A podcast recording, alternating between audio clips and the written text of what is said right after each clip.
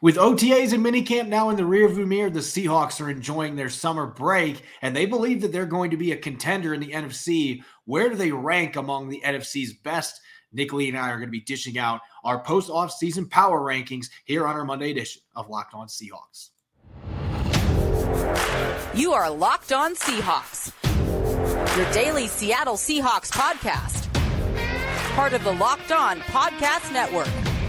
Your team every day.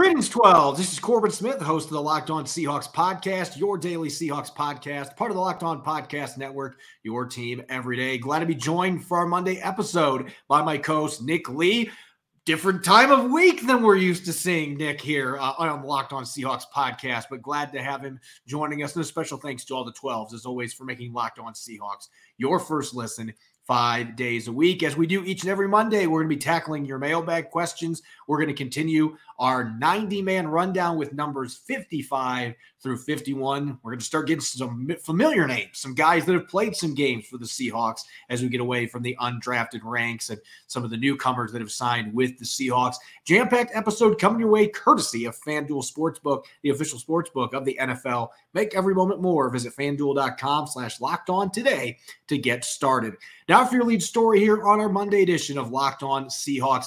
Up to this point, we've seen teams out in the field with OTAs, mini camps rookie mini camp, you name it. All of that is in the rearview mirror now for the entire NFL. We've moved into the summer break for NFL players. They get six weeks before the start of training camp. And with that being said, now, Nick, I think it's funny when we see post draft or post free agency power rankings because we really don't know what teams are going to exactly look like until we get to about this time of year. And there's going to be a few other signings that are made in the beginning of training camp. But really most of the big moves have been made. The teams look the way they are going to look going into training camp. And so, with that being said, the Seahawks expect to be a contender in the NFC.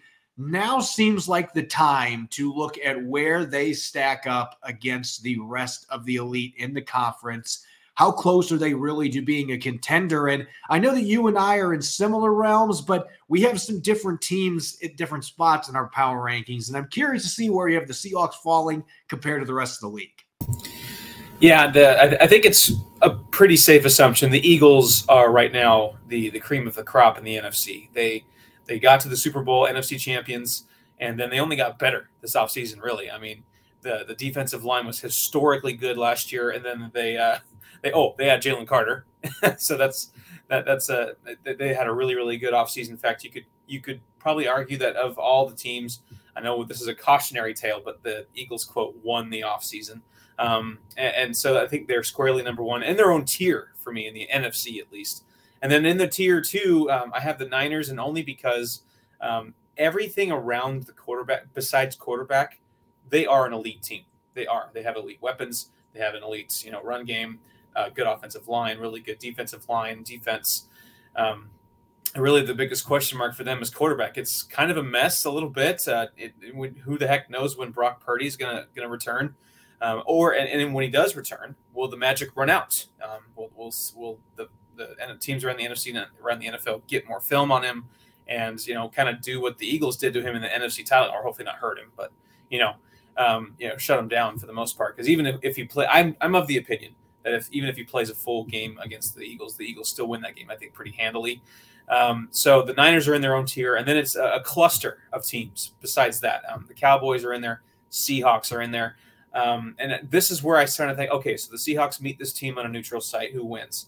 Cowboys, I think, would be a really nice test, um, but I do think that the Seahawks would beat the, the Vikings and the Lions um, people kind of are starting to like I, have seen a little bit of like laughing that seeing people rank the lions so high and i think that those people aren't paying attention. Um, yeah. the lions have done some really nice things this year and they're building off of a really nice finish to last year. I think they're going to be pretty dangerous. Vikings i think their, their defense was a mess last year but they made some um, improvements um, in the coaching staff and personnel. So i think the seahawks are squarely uh, in the in the four five range in the nfc um, squarely of course in the playoff mix I got the Giants in that tier two. And I, I jokingly, um, so so I have tier one Eagles, tier two 49ers by themselves, tier three Cowboys, Seahawks, Vikings, Lions, and Giants. And then tier four, I jokingly put the NFC South because the whole NFC South a mess. Then, of course, um, you got the uh, NFC North, I guess, too, besides the Vikings and, and Lions. You got the Packers moving on from Rodgers. Um, and then you got the Bears there. I think the Bears could, could be sneaky in, in, in this in that division as well. But the NFC South is kind of a mess. Um, who knows what's going to happen from from so much turnover that. And then the Cardinals. Talk about messes. They're they're an absolute mess. So um, that that's tier four. So I think the Seahawks are are in that good, maybe not truly great NFC teams right now. But of course, it's really hard to tell um, without you know having these having some of these games play out. But they're going to play the Lions week two right off the bat, and I think that's going to be a really really nice test on the road. Um, what uh, what this team's capable of.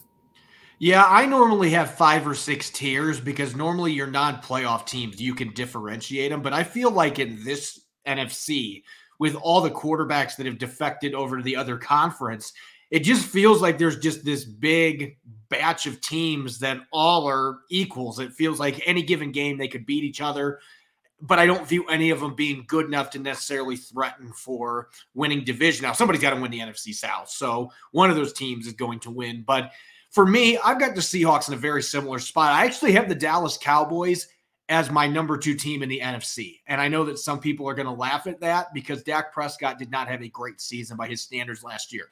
But I am much more optimistic that Dak Prescott adding Brandin Cooks to an already pretty solid receiving corps, the run game that they have, the defense that they have, I think is a top five defense in the NFL. I think that they have the better quarterback than what San Francisco has, regardless of whether Brock Purdy's back or not. I just think Dallas is a team that has a chance to maybe finally take that step this year where they can really compete with the Philadelphia Eagles and try to get to a Super Bowl. So I've got the Cowboys and 49ers at tier two. Seattle to me is number four. And I think that they have a little bit of separation for the other teams on this list. I've got the Detroit Lions. I know people, like you said, are laughing about it, but I think Detroit is a giant in weight. They have all kinds of good young talent both sides of the ball. I like their coaching staff. This is where you and I differentiate a little bit. I actually have the New York Giants in tier four because I still don't trust Daniel Jones enough for me to, to put them in that list. And meanwhile, I know everybody is sleeping on the LA Rams, but I can see the Rams being like the Seahawks last year, where nobody expects them to do much. But if you have a healthy Matt Stafford, Aaron Donald, and Cooper Kupp, I like their draft class too. And we saw what happened with Seattle last year. If your rookies come in and they make some plays and you've got some talented veterans, you can be very competitive. I like their coaching staff. I think the Rams are a team to watch out for to sneak into the playoffs. And I know a lot of people laugh about that. There's people out there thinking they're a six win team. If they have injuries, it's going to be hard for them to overcome those because I still think depth is a concern, but there's still enough talent there. Then I've got the Rams and the Vikings being the last two teams in that tier. And then the top of tier four, I could see the Saints if Derek Carr really works out and the defense keeps playing well. I could see the Saints being respectable. I think the New York Giants have some weapons, but again, it goes back to I just don't trust Daniel Jones, even after winning a playoff game last year.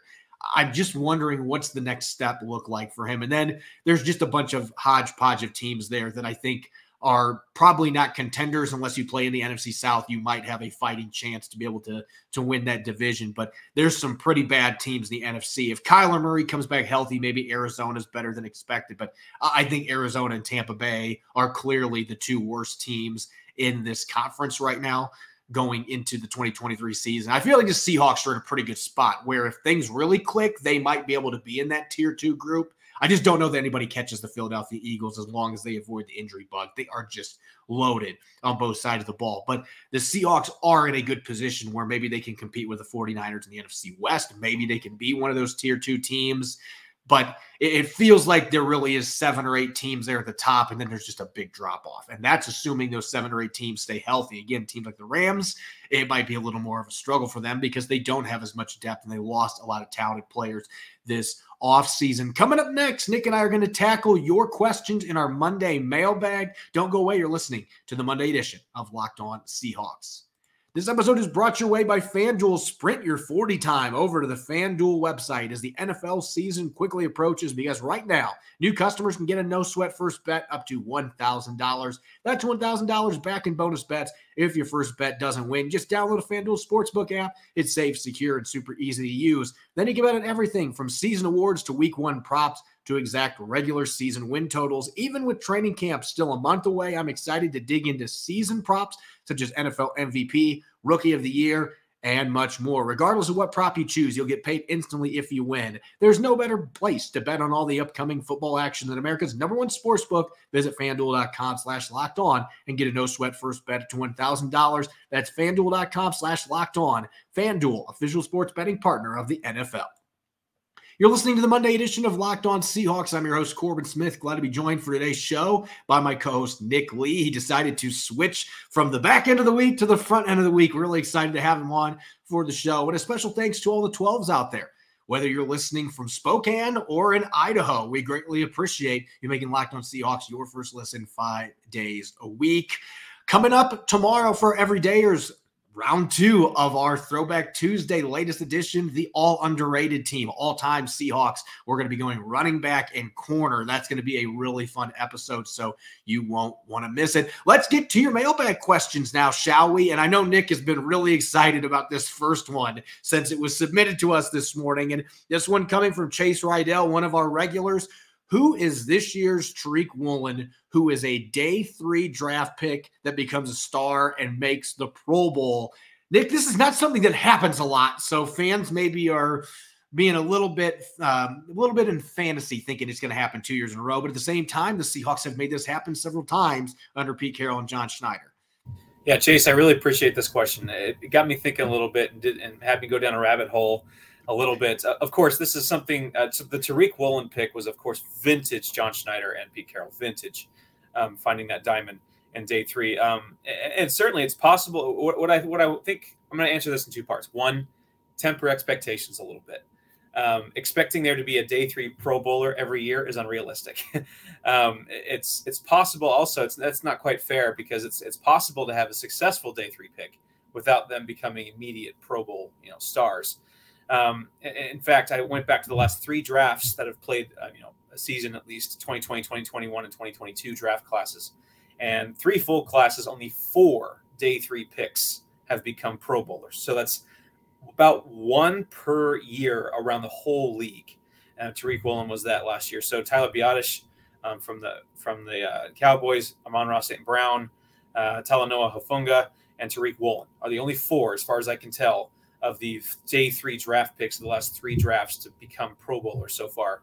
Um, so that being said, if I had to pick one this year to become, you know, kind of a diamond in the rough, so to speak, um, rise above their day three status and become, you know, a, a, a stud, it's Olu Oluwatimi. I mean, the center uh, out of Michigan. I think that he'll not that he. I don't think he'll threaten, you know, to win Offensive Rookie of the Year. I don't know how a center could possibly be in that discussion just um, by circumstances. He might disagree, and I kind of do too. But um, I could see a world where he's entrenched as a starter very early this season and possibly a Pro Bowler within the first two, three seasons, much like Tyler Biadasz in, in Dallas, who became a starter, uh, you know, pretty much a full time starter in year two, and then was a Pro Bowler last year, his third season, his second full season as the starter at center. I can see that being a situation for Oluwatimi, and that'd be a dream for me. Yeah, I'm going to go with a Michigan player too, but not the same one. I you know, if we're talking about Pro Bowl, I find it hard to believe, and I'm a believer in Oluwatimi. Those that have listened to our podcast know that I think he's going to start Week One. I think he's going to win the starting job, but I think Mike Morris has the potential to be the best day three draft selection that the Seahawks made. And this is just coming from me watching him on the practice field. And I know we haven't put the pads on yet, and maybe he won't be impressive at all when we get to the actual football part of things in August. I just don't see that happening, though. I see a kid that it's six six, around 300 pounds. He doesn't look like he weighs 300 pounds. He looks like he's 270, 275. And he's just a mountain of a man. And then you watch the quickness. He was not fast to play off edge, but as a three tech, this dude has elite athleticism. And I'm just really excited to see what he can do penetrating gaps, playing that three tech position. I think with the depth concern Seattle has there, I think Mike Morris is going to play a lot as the season progresses. He might even end up being a starter down the line by the end of the year. So it would really be a reach to say he's going to make the Pro Bowl. But if he's starting games at the end of the season, this guy's getting a bunch of tackles for loss and sacks, which I think his skill set and his athleticism lends itself to. I think pass rushing is going to be where he's at his best early those are the things that lead to Pro Bowls, those kind of numbers in the sacks and tackle for loss department. So it's a dark horse pick. I don't know if there's a guy on this team that can do it from this draft class to be a Pro Bowler, but Morris is playing a position where you can get those sexy stats to be able to become a Pro Bowler. Our next question coming from Bryce on YouTube. Do you think we should bring back Alex McGough after what he's done in the USFL? Are you surprised at the success he's having? I would have laughed at this question a few weeks ago, Nick, but McGough's got 20 touchdowns and five interceptions in the USFL right now. He is probably the MVP of the league so far. Yeah, I'm still going to kind of laugh at it a little bit um, because uh, it's it's Alex McGough, and we we kind of had this process with him and let's be real, he's doing this against fringe practice squad guys mostly. Um, and and I, I've never doubted that he's you know of the you know third, fourth quarterback depth chart kind of guys. He is pretty talented. And uh, but I think the Seahawks have vetted this out a little bit. I actually not know so much as a knock on Alex McGough, but I actually really like Holton Ahlers. I do uh, as the third quarterback. He's I, th- I think I read he was 11th all time in the FBS for career passing yards. I mean, he put up video game numbers at East Carolina. Tore up my yep. BYU Cougars. That was a tough watch, but um, he he was just, he's an extremely you know efficient, productive quarterback at ECU. Um, so mo- mainly it's because I actually kind of like him as you know the practice squad third quarterback kind of guy for now, and of course Drew Lock is a is a pretty quality backup. So Alex McGough, good for him. You know he he should get all the accolades that come with being the best player in the USFL, perhaps, but I'm not sure we should go that far. Yeah, this is not the USFL from the early 1980s where you were competing against Jim Kelly and Steve Young and some of those guys. It's a different league. So, uh, congrats to him. He's doing a great job there. And I, I, hope this leads to another opportunity for him. I just, I, I'm with you. I think Holton Ahlers is a superior player at this point, And we've already seen what McGough can do against NFL competition. Next question from Marcus on YouTube How do you see Kenny McIntosh impacting how many receivers Seattle keeps with his positional flexibility? Could that steal a spot away at that position? I think this is an excellent question because McIntosh has played a little bit on the outside and in the slot. He does have some receiver capabilities. That being said, I don't think that's something the Seahawks are going to do a lot with him. So I don't think his ability to catch the football and move around around the formation I don't think that that is going to impact how many receivers the Seahawks keep. I, I, think if special teams come into play and you've got six receivers that you want to keep on the 53, then you keep six guys. And Kenny McIntosh can still contribute on special teams as well. So I don't think this has much bearing on the decision making process at the receiver position. I would say if you have a fourth tight end that emerges, the tight end would be more likely to be a position that maybe would boot somebody off that receiving depth chart being on the roster. But I don't think McIntosh is going to be a guy that's going to have much sway on that going into training camp. Brendan tweets If the Seahawks are so keen on playing Mike Jackson, why not see if he can play in the slot since you invested such a high pick in Witherspoon? Am I crazy thinking it is a non starter to discuss anybody but Witherspoon starting across from Woolen? This is a good question, Nick, but I think you and I probably are the same viewpoint here why this is not a possibility, at least the first part of this question. Right. Yeah. And just to answer your second part, yeah, it, it's you're not crazy uh, to think that uh, this isn't. I think at least it's a non-starter just because of the draft capital that you invested in Witherspoon. He's got to be your starter. If he's not your starter week one, um, I think that's a disappointment. Just with with the the you know the the draft you know investment you have in Witherspoon. Um, and I, I do think you got to keep Mike Jackson. I, I don't think that that's something. I don't think that's a guy you can kind of cast aside quite yet. Um, I think the cornerback room is certainly deeper than when uh, Mike Jackson was playing and uh, starting last year. But uh, yeah, I, am going to more focus on the second part and say if Devon Witherspoon is healthy and not starting opposite Tariq Woolen week one, I'm extremely disappointed. Yeah, and I think personally that Jackson just doesn't necessarily have the skill set to play inside. I would worry about him having to do two way defense where he doesn't have the boundary. I think he is a pure boundary corner with his size, his length, his physicality. There's some things I think he could do inside, but I would worry about the quickness going against slot receivers. And I think Seattle's got a number of guys that are better fits in there. So he's a really good depth piece to have on the outside. If one of your outside guys gets banged up, he can start a pinch and play at a high level. So that is a good problem to have. And the last question here coming from Sarah tweets In your opinions, which second year player is the biggest wild card for this team? So from that heralded draft class a year ago, Nick, who is the biggest wild card in your opinion going into year two here in 2023? I kind of looked at this more of as a positive light than a negative one, where maybe a guy that broke out in 2022 might regress. I'm not going to focus more on that. I'll focus on a guy that um, kind of went under the radar last year. Um, you know, some of it outside of his control that I think could could springboard into a solid sophomore season. That's Tyreke Smith, uh, the the, you know, the, the rusher. I think that that's he's a guy that I think the coaches are still pretty bullish on as well. Um, I, I think that that that that edge, you know, defensive end room is, is really rounding into form. So uh, I'm going to go on the on the route of maybe a guy that didn't make a huge impact last year that could this year, and that's Tyreke Smith, um, more so than maybe one of the solid rookies from last year regressing. Yeah, he's going to have a Darrell Taylor type opportunity. He didn't get to play at all his rookie season because of injury. So we haven't got to see what he can do. The Seahawks still seem to be pretty enthused about him.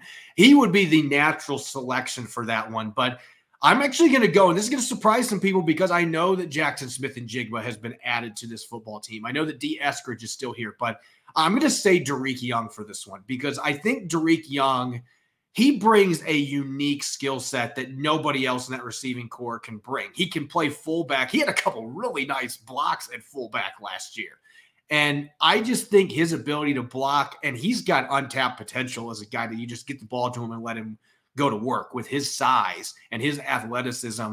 I don't know there's a lot of offensive snaps available for him there, but I think he's still going to be a very good special teams player. I can see him being involved a little bit with jet sweeps. He might get to return some kicks this year. There's a lot of different things you can do with him. And if you're going to use a fullback, maybe that's the guy that you plug in there a few plays a game and maybe give him some carries. He was a running back part of his career in college. So I don't know the stats are necessarily going to be there just because the addition of Jackson Smith-Njigba, but Dareke Young is a guy that really progressed as his rookie year went on. And he's got athleticism that not many guys in this roster can touch. So I'm going to go with Dareke Young being a guy that could be a wild card to watch from that group going into his sophomore season. You're listening to the Monday edition of Locked On Seahawks. I'm your host, Corbin Smith. Glad to be joined for this show by Nick Lee. And a special thanks to all the 12s out there, as always, for making Locked On Seahawks your first listen five days a week. For our everydayers out there tomorrow, Rob Rang will be back, and the two of us will continue our all underrated squad with running backs and corners. Should be a jam packed episode.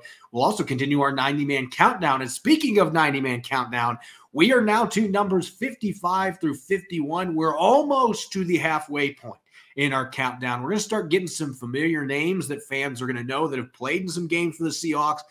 And in fact, the first guy on our countdown today did just that last season as an undrafted rookie, the latest undrafted gem that the Seahawks mined. And Nick, I don't think either one of us throughout the offseason, I got to give Rob credit. He was the one that thought Joey Blount was a dark horse to make this football team. But I just thought with the safety Seattle had, there was no way he was going to make this team. And yet he did. And he ended up posting eight tackles on special teams before he went down for the season. And he was one of their best special teams players last year. And there's been a lot of buzz about him. At the same time, they drafted a safety, they added Julian Love. So this is not a guaranteed lock that he is going to hang around on this roster.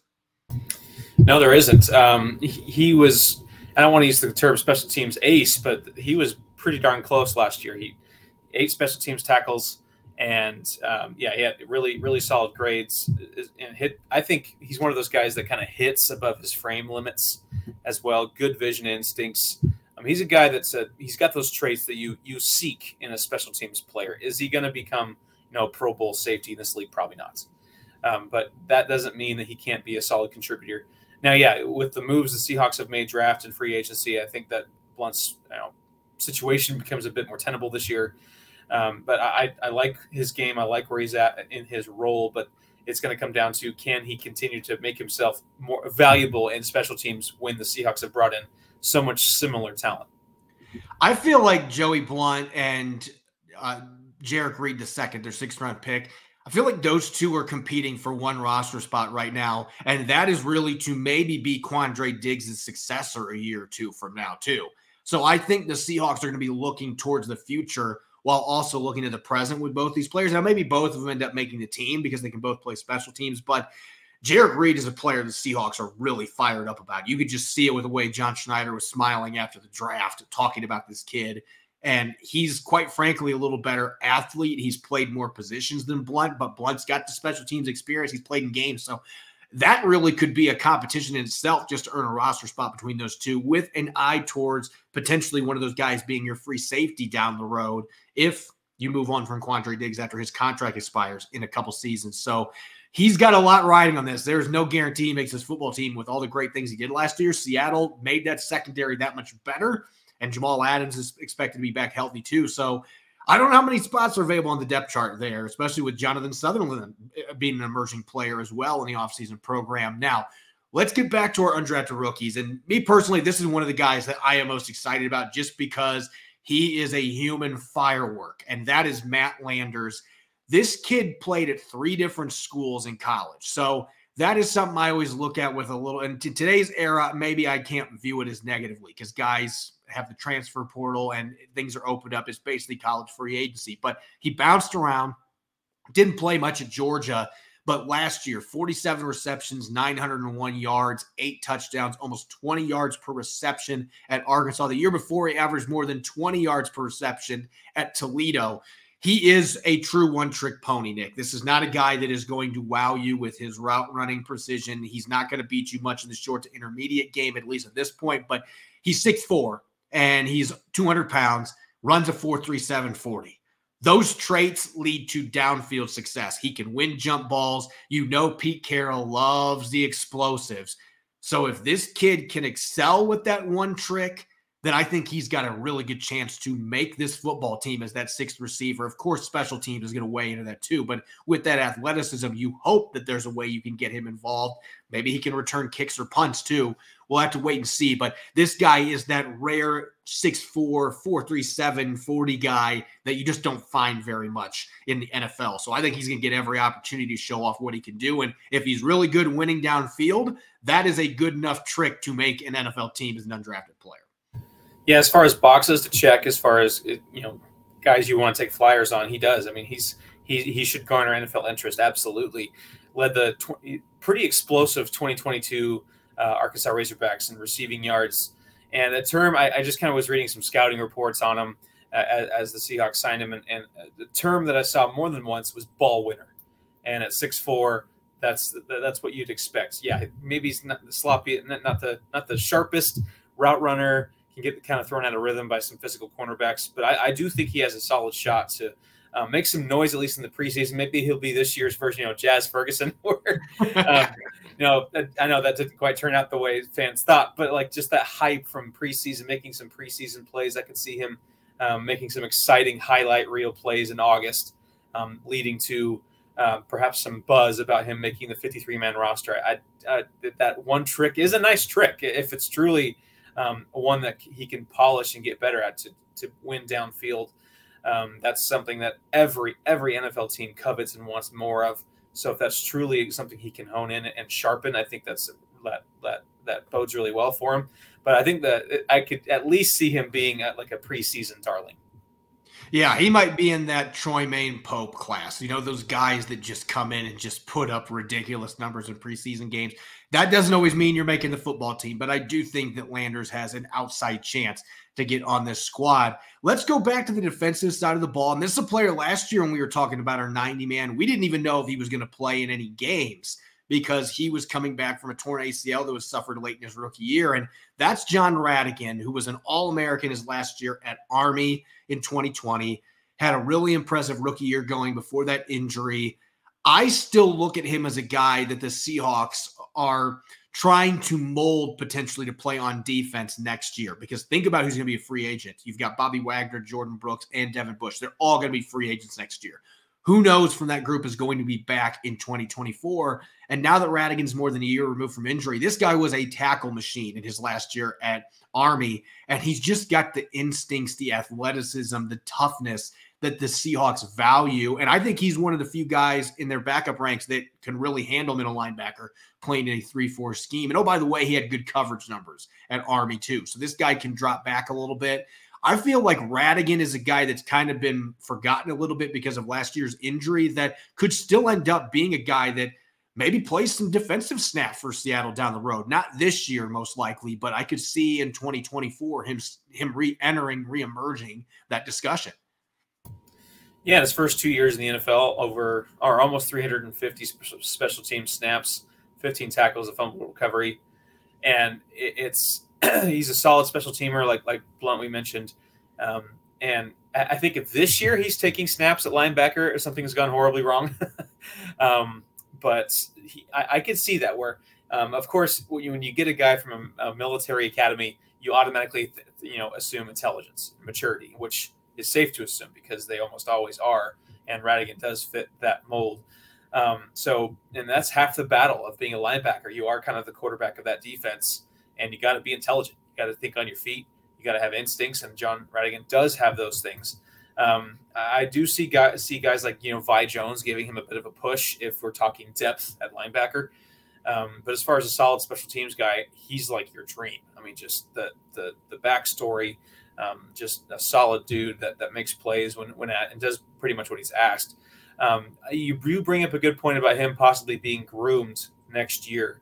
Um, I, I, do got to see a little bit from him this year before we're, we're, getting excited about that. But I think that is an interesting notion to kind of put a sticky note on for 2023 going forward.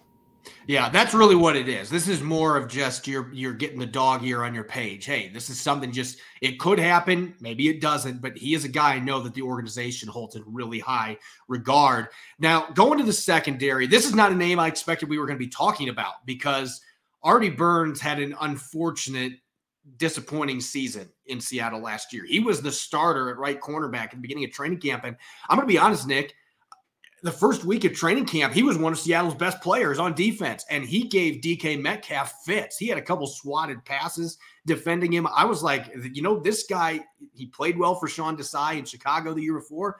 This guy might be able to fill a void in the secondary, but then he gets a hamstring injury, and we know what happens. Tariq Woolen seizes the opportunity, gets third rookie of the year balloting. So Artie Burns was not signed until last month. He was on the free agent scrap heap, and Seattle brought him back. He played in just three games last year. And this really just looks like an insurance policy to me. And I think in today's NFL, with the practice squad rules, the way, way they are now set up, are now set up where you can bring in a guy like Artie Burns and you can have experienced veterans on your practice squad. That feels like the ceiling unless something goes horribly wrong and you have some guys get hurt during training camp I don't see him making this football team, but this is about as good of an insurance policy as you can have on your practice squad. A 29 year old former first round pick that has started almost 40 games in the NFL. I just don't see him cracking this roster though. Yeah, file him under you know solid veteran depth. Um, you know, and certainly into camp. And but when you when you throw in Devon Witherspoon, Michael Jackson, Tariq Woolen, Tre Brown, um, and you know guys like Lance Boykin and James Campbell and Isaiah Dunn, these these guys are coming in you know hungry for some snaps and for for a, a spot, and you know especially with I think Tre Brown is still kind of a wild card as well. This this the car the uh, deck is stacked against Burns, so to speak, but I, I'm not sure we should totally discount him quite yet. Um, this is Steph, this is a guy who turned in an 85.1 coverage grade for Chicago in 2021. So he came off a pretty solid year. Injuries again plagued him, of course. Um, shouldn't be counted out as far as making this roster, but I think it is a little bit stacked against him just because there is more youth around him than there was before. And yeah, I think that that was his uh, start of camp last year. That was his time, and unfortunately, that that that just that's that kind of is a perfect, you know, scenario, you know, microcosm of the NFL. You have your shot, and if you know if things don't go right, it's a cruel game, and it's kind of a, a meat market. You know, for for kind of to kind of be callous. There is just if you you're gonna you can't get it done, you're hurt. Next guy up, and if he shines, you're kind of out of it. And that's kind of what happened to, to Artie Burns. But uh, we'll, we'll wait and see. And you know, maybe he comes back and, and, and impresses in camp. But even then, solid veteran depth at best. And he's also going to be wearing number three on the practice field, which is just still going to be really strange to me Weird. that anybody not named Russell Wilson is wearing that number in practice. But that's where we are at now uh, with new rules allowing corners to wear single digit numbers. Now, you mentioned the cards being stacked against Burns.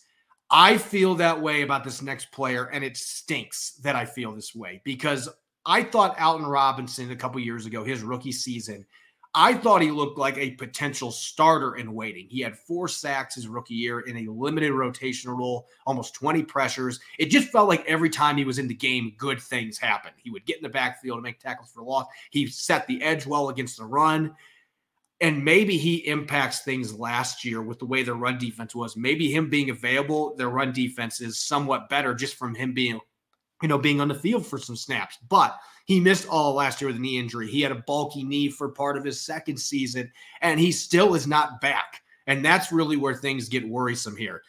Pete Carroll made it sound like he was still a long way away from being back. He mentioned him with Bryan Mone, and we think Bryan Mone is probably going to miss at least a quarter of the season, if not more, coming back from a torn ACL. So Robinson is really in a difficult situation. I think he's a talented player when he's healthy, but he has not been able to get over the hump with his knee injury. Maybe he gets back for training camp and we see the burst and the strength and the ability to defend the run and rush the passer that we saw his rookie year, part of his second season before the knee started bugging him. But they just added Derick Hall. I think Oniogo is a player that might be gunning for some snaps. Tyreke Smith is back healthy, unlike Robinson. It just feels like there's a lot stacked against him right now. But if he can come back healthy, he could still have a really good chance to make this team. There's just a lot of ifs here. And this feels like that meat market analogy that you just said. If you can't get healthy and you're not available, uh, the Seahawks are going to bring other guys in. They already have brought in other players in. And you could be looking at being an odd man out and on the free agent market at the start of the season. Yeah, I mean, you, you painted a pretty good picture there. Um, a, a, solemn one for sure for him, a grim one. He had four sacks and 336 snaps in his rookie year. Like you mentioned, he looked he came out pretty much gangbusters as far as you know his draft status could come. And then it was pretty sapped in his in 2021, just one sack while playing more snaps, but playing hurts. And Lash didn't play at all, of course. And yeah, Chin, making the last two years really of Nwosu, drafting Boye Mafe, Derick Hall. Um, I, he is squarely on the bubble. Um, yeah, Tyreke Smith, like like I mentioned before, so yeah, he is squarely on the bubble. I think the coaches are still pretty bullish on him if he can stay healthy. But I think asking him to come back relatively soon in camp or even to start the season and not have that knee injury sap a little bit of that explosiveness might be asking a lot, maybe too much. It's that's definitely going to be something to watch for in camp. Yeah, it's unfortunate timing because, like I said, if he's not able to get back on the field, and it gives you insurance that's on the pup list to start the season, somebody gets banged up, you can activate him. And that's one of the nice things, I guess, if you're able to stash a player like that that can come back. But at the same time, coming back in the middle of the season can be tricky, especially when you haven't played for more than a year. So he's got a lot stacked against him right now. And I'm hoping he's able to get back soon so that he can compete and maybe get back on the roster. But it's no given that he's going to be on his football team with the other moves that they have made, bolstering that edge rush. As always, you can follow me on Twitter at Corbin Smith NFL. You can follow Nick at Nick Lee 51. Subscribe and follow Locked On Seahawks on Apple Podcasts and wherever you listen to your podcast to make sure you don't miss a single episode. Coming up tomorrow, I'll be rejoined by Rob Rang, and the two of us will be continuing our ultimate, all underrated Seahawks squad with running backs and corners, and we'll advance into the 40s in our 90 man countdown. Jam packed episode. Hope to be listening in. Thanks for tuning into this episode. Go Hawks.